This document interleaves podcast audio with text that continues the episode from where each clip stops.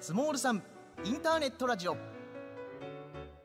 こちらは中小企業サポートネットワークスモールさんがお届けするインターネットラジオです。スモールさんでは現在1600名に上る中小企業経営者が専門家と共に学び成長しています。お聞きの皆様もまだの方はぜひお仲間になってください。さて本日の放送は鈴木みのりのキャッチナウ。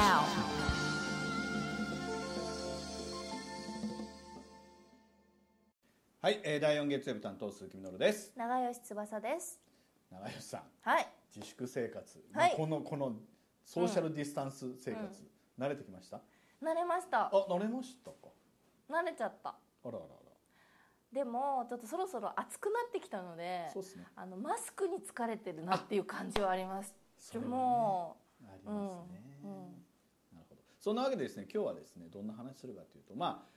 違う話するのもなかなか今のタイミング難しいんで、はい、まあそうは言ってもマイナスばっかりでもあれなんでね、例えばこの自粛生活とかコロナとウィズコロナの状態の中で、うん、こんなこと実はあったよねとか、こんなこと実はちょっといいかなこれとか、ね、はいはいはいはい、あとはどうしてもこれだけは勘弁してくれっていうのはそんなね、うん、ちょっとたわいもない話をして皆様の お目汚しをしてみようかななんて思っている次第でございますので、よろしくお願いいたします。あなたならどの資格を目指す？大きくなったら忘れてしまうと思うんです。でも先生に愛されていたんだっていう思いはずっと残っていくんだと思うんです。この手一つで人を幸せにできるっていう仕事なかなか他にはないと思うんですよ。お客様がどんどん笑顔になっていくので、それをまた見たいと思うから続けてます。誰かを幸せにしたいからブラッシュアップ学び。鈴木みのりのキャッチナウ。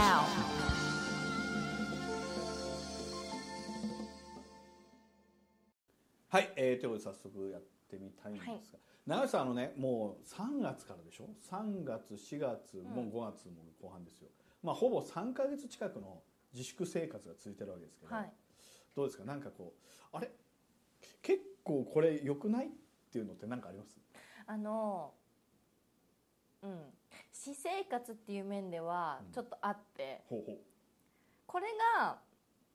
仕事になると大打撃こう思ってるんだけど、はいはいはい、逆転して自分の生活になるといいなって思ったことがあって、ほ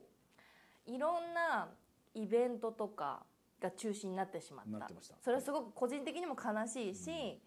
まあ、仲間内のその舞台公演が中止になってしまったりだとか、うん、まあ、私のビジネスの方も大打撃を被ったりとか、ね、大変なことがです、うん、ただ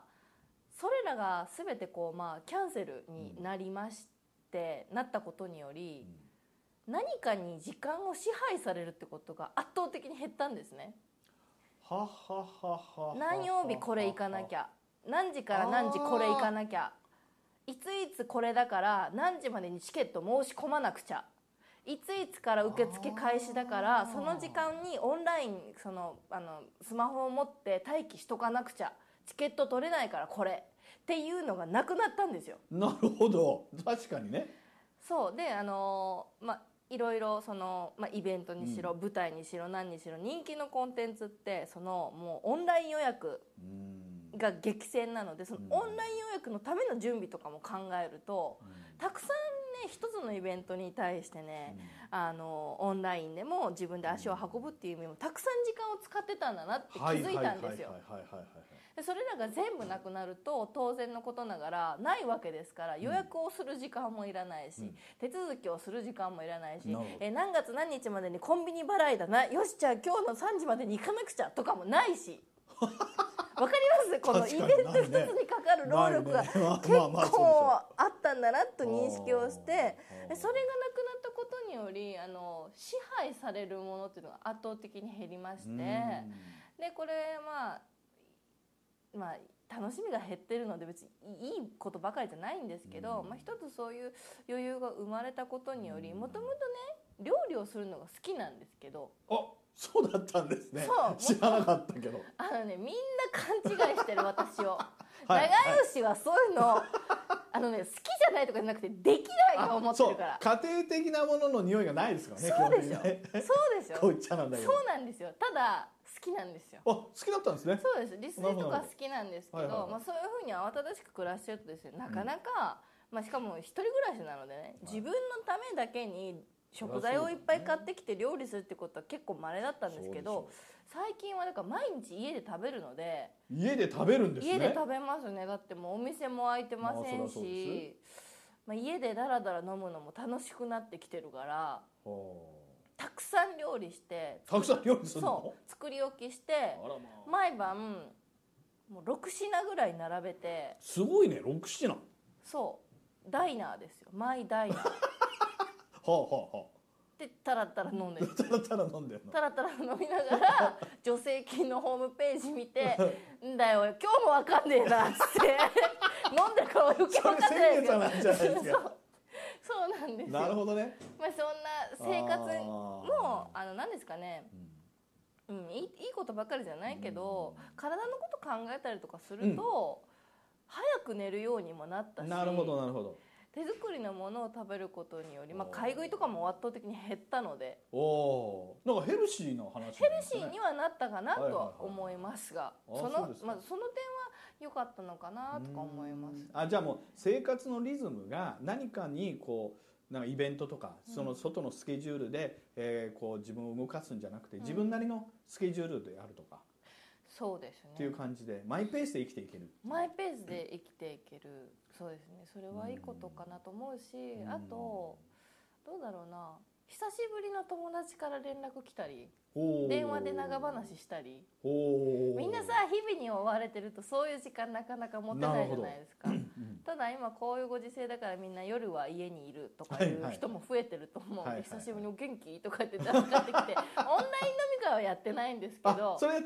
やってないんですけど、ちょっとスピーカーフォンにして、ちょっと私も今さ家でさ初めて自分で一人でもうみんなね缶のビールとかハイボールがもうゴミが大変だという話で、みんな瓶を買ってくると。瓶でね。瓶買ってくれば、あとは氷とソーダがあれば経済的にずっとちびちび飲めると。缶はね、一歩開けちゃうと量がこう決まってるんで、で分かるって言って、私も最近家でそれやってるって言って、みんなもうね、そう家で飲んでるんですよ。なるほど。それでだらだら話しながらっていう時間がまあ取れたっていうのは楽しいですけど、ど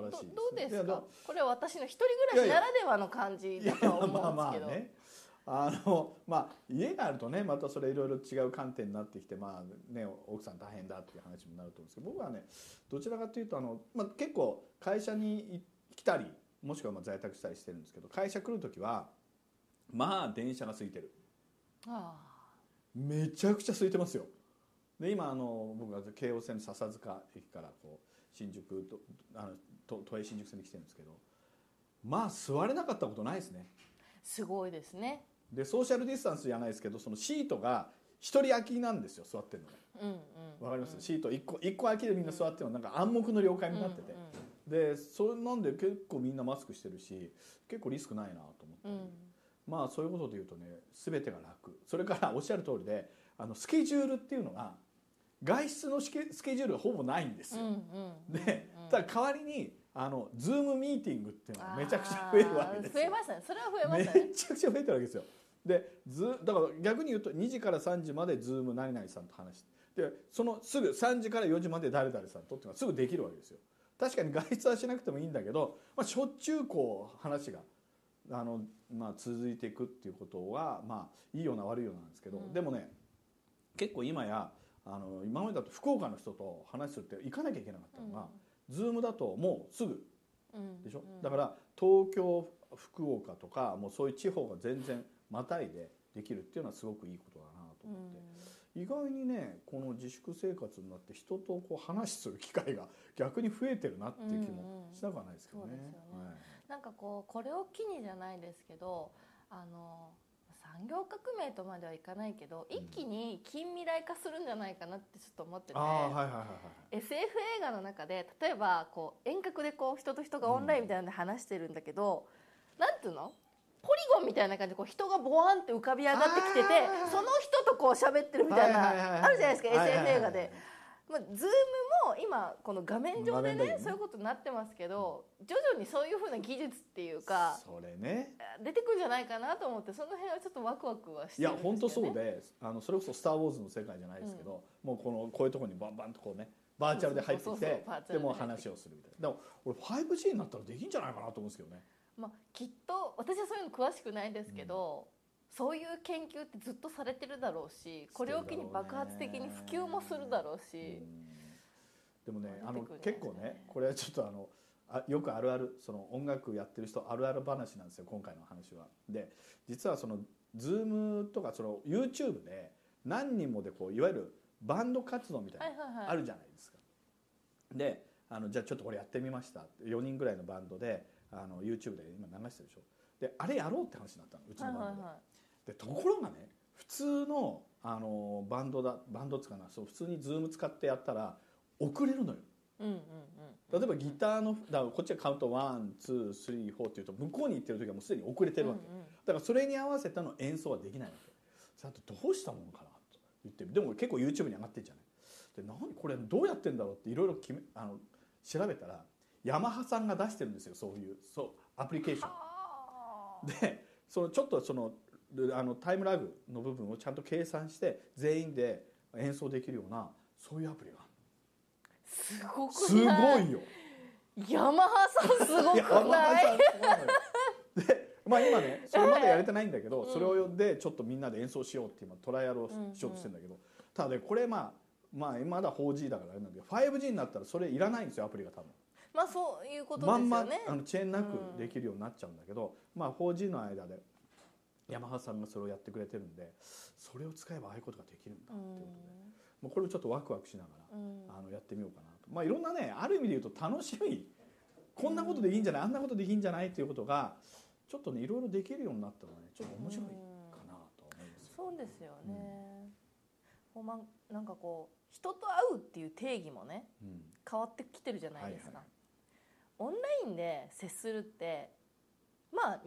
2,3 ヶ月前だったら会ったことがあるじゃなくて話したことがあるだったと思うんですけど、これからもう会ったことがあるって多分なってくるんじゃないかなって思っていて、でこうまあいろんなデバイスの研究もされてますけど、多分そのうち握手とか、感覚が伝わる技術とか、匂いとかね、匂いとかすごくない？どんどん発達してこれば怖いな、なるかもね。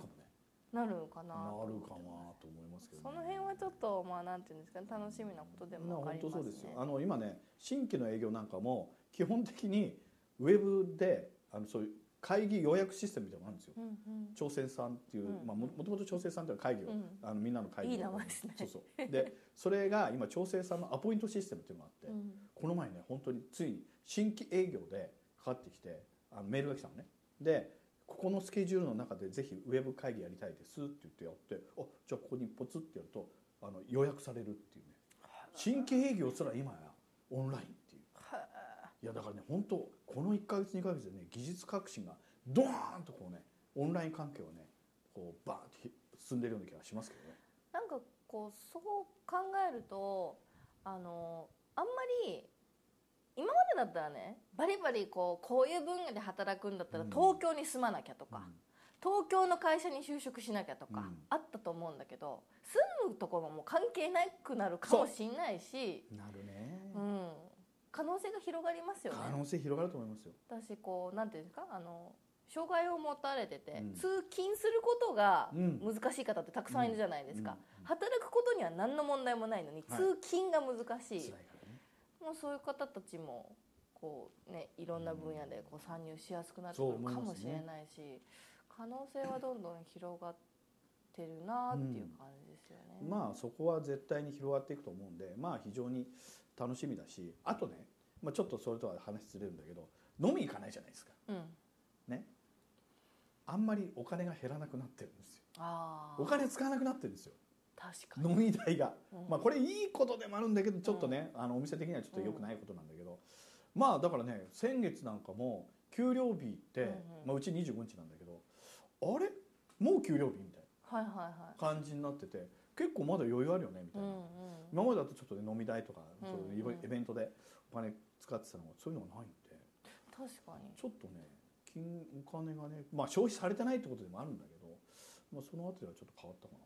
な。私でもなんかちょっとあれだなって思うのが、やっぱりこう外出の約束が減るでしょ、うん、でこう電話しながら飲むこともできるし、うん、オンラインで飲むこともできるんだけど、うん、こうね胸が高鳴る時間が減ったの。おっとっとっとっと、なるほど。いやいやちげえんだよ口悪いななるほど例えばですよ、うん、じゃあこのキャチナ終わりに飲みに行きましょうでも何でもそうなんですけど、うん、じゃあデートしましょうでも久しぶりに友達と会いましょうでも何でもいいんですよ。約束の時間があるから何時までには頑張って仕事を終わらせるんだっていう目標がその日必然的に生まれてるんですよ、うん、何時までに仕事を終わらせて洋服は何着ていこうメイクはどうしようってこう人と会うための身だしなみを整えるこうドキドキがあるわけですよね。バッグは何もと、はい、何分前に出なきゃ、あ今日はこんなヒールを履いてるから電車じゃなくてタクシーで行こう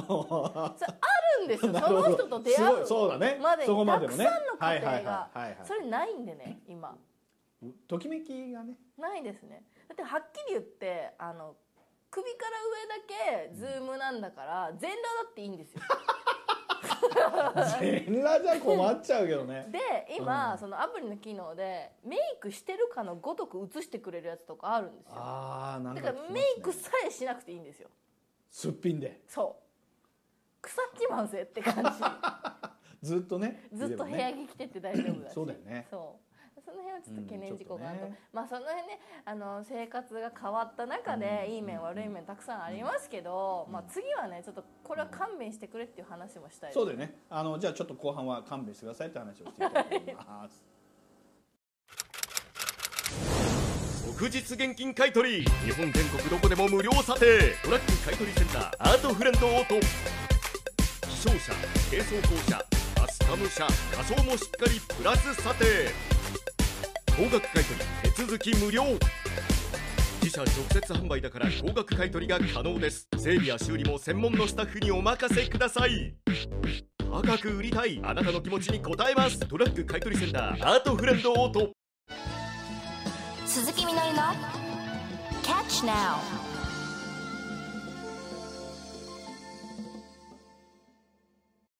はい、それでは次にこれだけは勘弁して笑ってますけど勘弁してくださいって話をじゃあぜひ聞かせてください。だから矛盾してるんですよはい、はい、さっきの言ってることとは矛盾してるんですけど、うんはいはい、まずお店に人が来ないともううち潰れちゃうからそれはもう本当に勘弁してくれ。そうもうね今日なんかだともうね笑ってられるんだけど、うん、1週間半ぐらい前かな多分ストレスのマックスで原因不明の発疹が全身にできてそう熱が出て皮膚科に行って何ですかねこれって言ってよくわからないんでよく寝てくださいって言われてそんな診断雑いなと思ってそうだねそうで薬塗ってだいぶマシになった方なんですけど、うん、全身こう細かいなんていうんですか、はいはい、たらこパスタみたいな感じ、ボコボコっていうじんましんじゃなくてブツブツブツブツの方だから、うん、ほんと気持ちが悪くって、でその時こういろいろなことと、まあうん、頭脳戦を繰り広げてたんですよ。助成金のこととかいろいろで、うん、でいろんなことが最近ちょっと整理ついてきて判明してきて、うんまあちょっと落ち着いたんですが、まああとはもうやるしかないっていうだけなんでもうむしろ笑っちゃいますけど、うん、やっぱりその、ね、商売の面ではしんどいですよね。あ商売の面だよね。それはもう本当に勘弁してくれっていうか、うん、もう勘弁してくれなきゃ死んじゃうぜっていうとこまでもう本当にマジで来てるんでそれはそうだよね。それはもうそうですね、うん、あとは生活の中で言うと、うん、私がね去年1年、はい、死ぬ気でなんですか目標を達成した、はいヨガと、はい、あとバレエのレッスンのエクササイズ、はいはい、ずっと休んでんのよ。ですよね。そこね空いてなくって、はいはい、でもちろんまあその会費月会費ね返しますとかいろんな案内が来てるんで、まあ、そんなことはどうでもいいんですけど、私にとってはね憩いの場というか、うん、もうルーティンになってきてたんですよ。そりゃそうだね。忙しいさなかでもちょっと体を動かしリフレッシュして気分も入れ替えるというのはルーティンになってきてたんで、それがないっていうのが非常に残念なことと、あとねヨガが休みに入ってたんだけど、もともとこの5月でビルの閉鎖に伴い閉店の予定だったのよ。あ、そうだったんだ。そうなのに3月ぐらいからずっと休みっぱなしのまんまもう、はいはい、閉じるってことになっちゃったから、みたいななんか急にポーンと切られちゃったみたいな、なんかモヤモヤしたまま終わっちゃって、そう、その代わりもう家でね最近は YouTube 見ながら、はいはい、筋トレして、今流行ってますよね。そうですね、家トレを頑張ってますけどね、どうですか。勘弁してほしいのの第1位はですね、飲み屋さんです。だから飲み屋さんがね本当好きなんですよね、やっぱね飲み屋がね基本的に、うん、でね7時って誰が決めたって話なんですよ。7時でお酒をやめますっていうね、あれだけは勘弁してほしいですよね、うん、まあせめて10時、うん、で10時閉店なら僕もいいんです、うん、で、まあ、そこまでちょっとお酒9時でもいいですよ、うん、お酒9時閉店10時まで伸ばしてくれればかなり僕の不満はなくなります、うん、一つまあ仕事上はねもちろんいろいろありますよ、ビジネス上はうちだってまあ影響なくはないんで、だけどやっぱねそれが一番つらいです。でそうするとね僕結構飲み屋さんのお友達多いんですけどみんな泣いてる、うん、でやっぱ7時っていうのはやっぱそうすると来ないんですよね。でいや行きませんよ、行かないんですよ、うん、7時にねお酒出せませんって言われたら、だって大体ね6時ぐらいにちょっと仕事が終わったとしても1時間つわけにもいかないだろうとかね、うん、でみんなねテイクアウトとかやってますけど、まあ、言っても知れてますよね、うん、テイクアウトってだってやっぱお酒テイクアウトしないですからね、うん、でそうすると食べ物だけだと収益もね厳しいん でやっぱね本当飲み屋さんは本当お願いだから時間を延ばしてくれってみんな言ってますね、うん、あとやっぱねイベント、うん、で確かにそのイベントに縛られることはないんだけど、うんまあ、イベントがないことによって、まあ、みんなそのときめきもなくなれば、うんうんまあ、予定した本当にそれをワクワク楽しみにしてた人たちの本当楽しみがねなくなっちゃうのは辛くて、うん、僕もちょっとね非常に心待ちにしているライブがあるんですけど、これ9月10月なんですけど、それはさすがにいけるだろうとは思いながらもどうなるんだろうっていうね。あとはまあ、いろんなスポーツイベント今ないじゃないですか、うん、でそうするとスポーツの選手たちも今ね非常に困ってるんで、これだけはね何とかしてあげられるような方法はないだろうかというふうには思ってますけどね、うん、どうしたらいいんですかね。でもこういうのってなんか思うんですけど、はいはいまあ、いろんなねニュースでこういう薬が有効だとか、はいはいはい、こんな検査の方法が確立されたようだとか、はいうん、こういう方針があるとか、うん、いろいろまあ医療の面でプログレスしてる部分って結構あると思っていて、うん、で当初の頃から言われていたことだと思うんですけど、まあ、インフルエンザや、うんコロナではない従来の方の、肺炎なんかで高齢者の方が亡くなることって今までも、まあ、よくあったことですよね、うん、でもそれとこの新型コロナの大きな違いって、まあ、確実にこの注射をすればマシになりますよとか、はいはいこの薬を飲むことになってますっていうのがなかったので余計っていうところもあると思うんですけど、まあ、薬や検査体制が医療制度が追いついてくれば本当にウィズコロナでいけるわけですよね。そうですね。他の病気と同じ位置づけというか、うん、もちろんかかることは良くないし危ないんだけれども、とはいえまあ薬もあるし病院もしっかりしてるので暮らしていけますっていう風になっていけば、従来通りまあスポーツも演劇も何のイベントでもっていう風に多分なるんだと思うんですけど、まあ、ワクチンだ薬だということだね、うん、前のようにはならないんじゃないかなって思うこともある。そんな薬があれしたって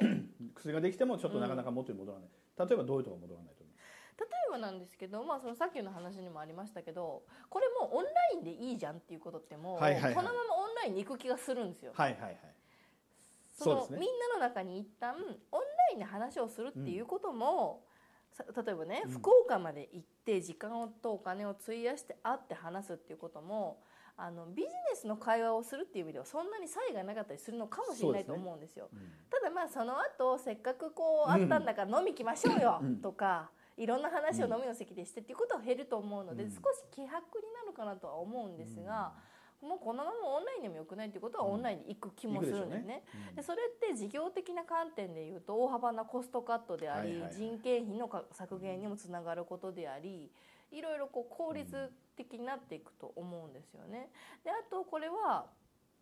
すごく私が心配なことでもあるんですけど、飲食店事業がどうなるのかなっていう懸念はありますね。そうですね。じゃあもうコロナ皆さんじゃもうお薬できたら大丈夫ですよって言ったって本当に人で戻るのかな。そこですよね。だってもう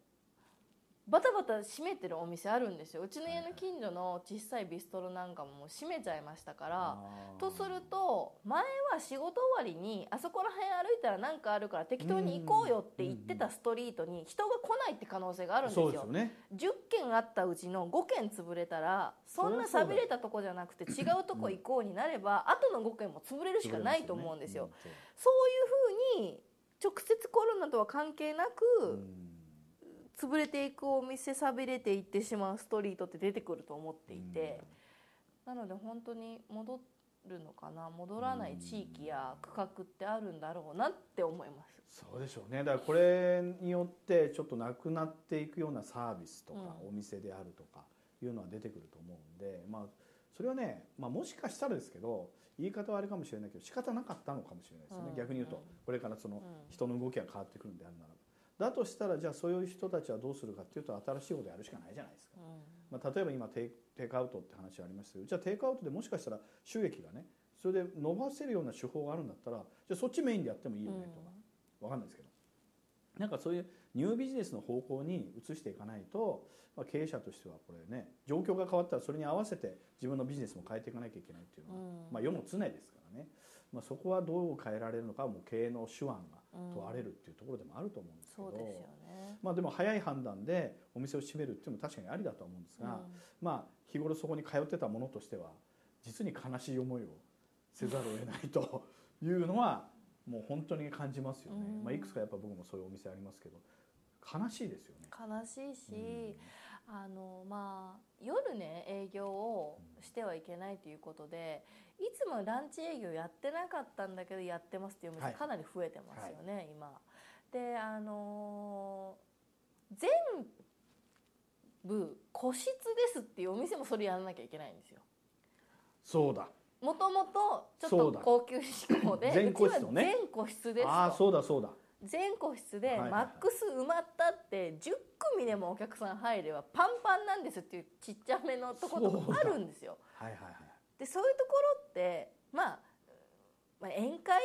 とかは良くないかもしれないけど、そもそも感染のリスクがかなりねちょっと低いようなところでもその自粛をやらなくちゃいけなくて、で泣く泣くランチをやってると。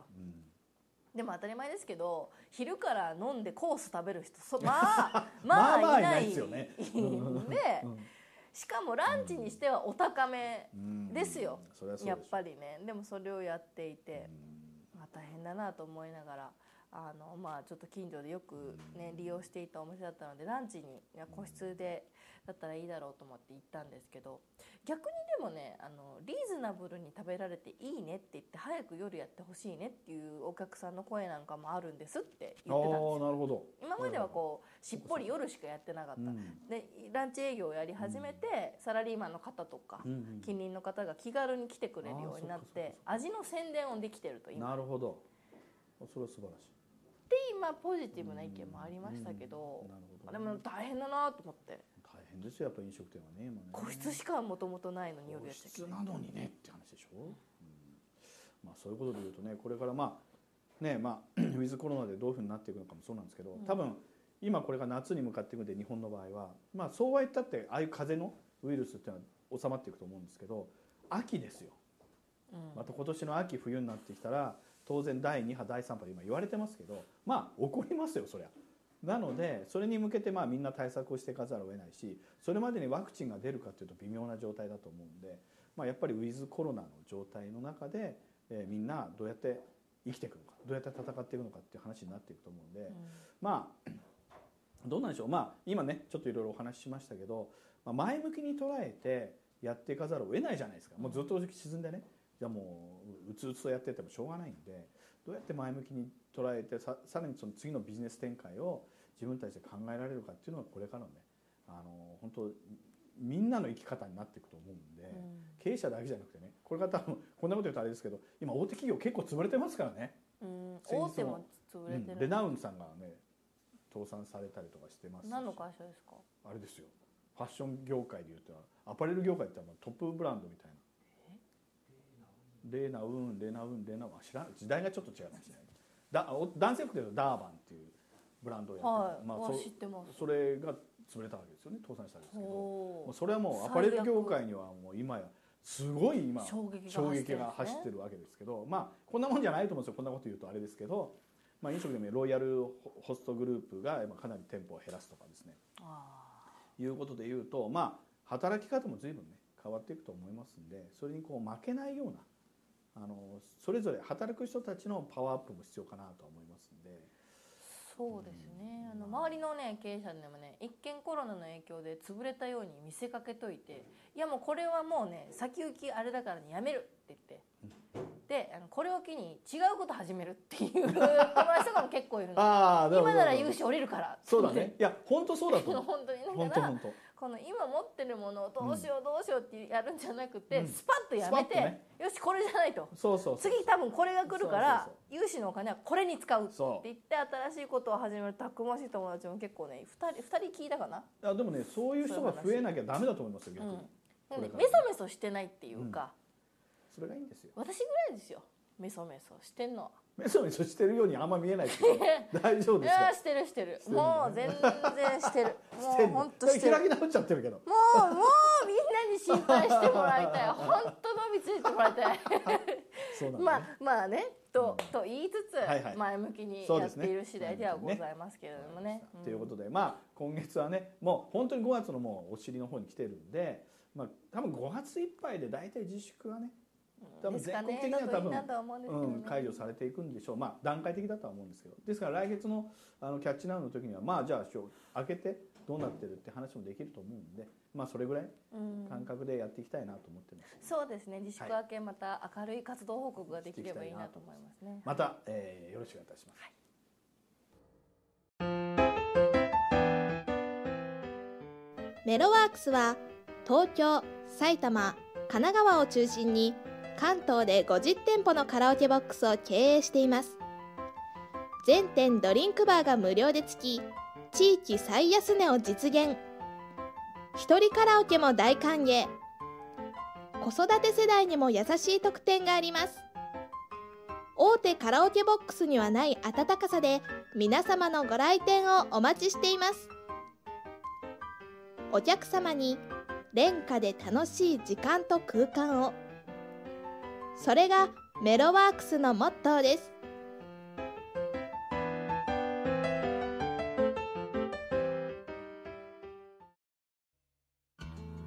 スモールさんは1600名に上る中小企業経営者と10名の専門家たちが共に学ぶ知的サポートネットワークです。月2回ニュースが配信され、そして全国にゼミが組織され、毎月勉強会が行われています。入会ご希望の方はホームページからどうぞ。鈴木みのりの「Catch Now」。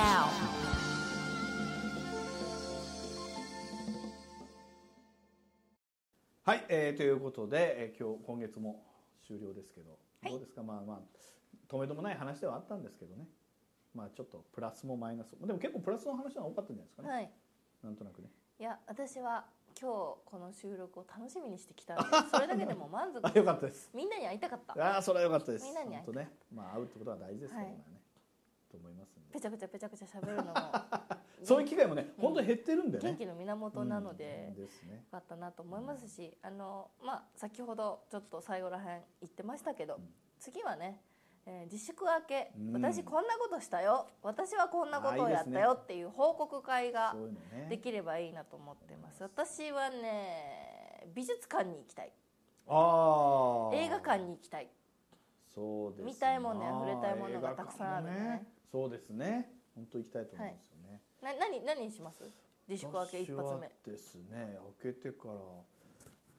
早い段階でライブ行きたいですね。ライブね。でもなかなかそれちょっと厳しいかもしれないですけど、ライブとかね、あとはこう言っちゃうんですけど、音楽活動したいです。やっぱり演奏活動をね、スタジオにこもってっていうのも今できない。今できないんでね。そういうことをちょっとやってみたいなってやっぱり思いますね。じゃあその活動報告ができればいいですね。はい。ヒット商品。来月そうだ。MJ さんの上半期のヒット商品ランキング。やべやべやべやべ。おっと、これはどうなる？やべやべやべ、忘れてた。いや、ある意味これは面白いかもしれないね。何が来るんだろう。何が来るかね。今までと多分ないでしょ、全然。ないものが来るでしょ。絶対ね、除菌スプレーとか入ってると思うよ。これもありますけど、P3 もありますけど。わかりました。これね、ちょっとそれやりましょう。そうですね。この楽しみだ、これ。コロナの影響で何が番付に食い込んでくるかっていう。これはちょっと楽しみなんでね。すごいね。これはちょっと面白いですね。はい、ということで来月をお楽しみにということで、それでは皆さんごきげんよう。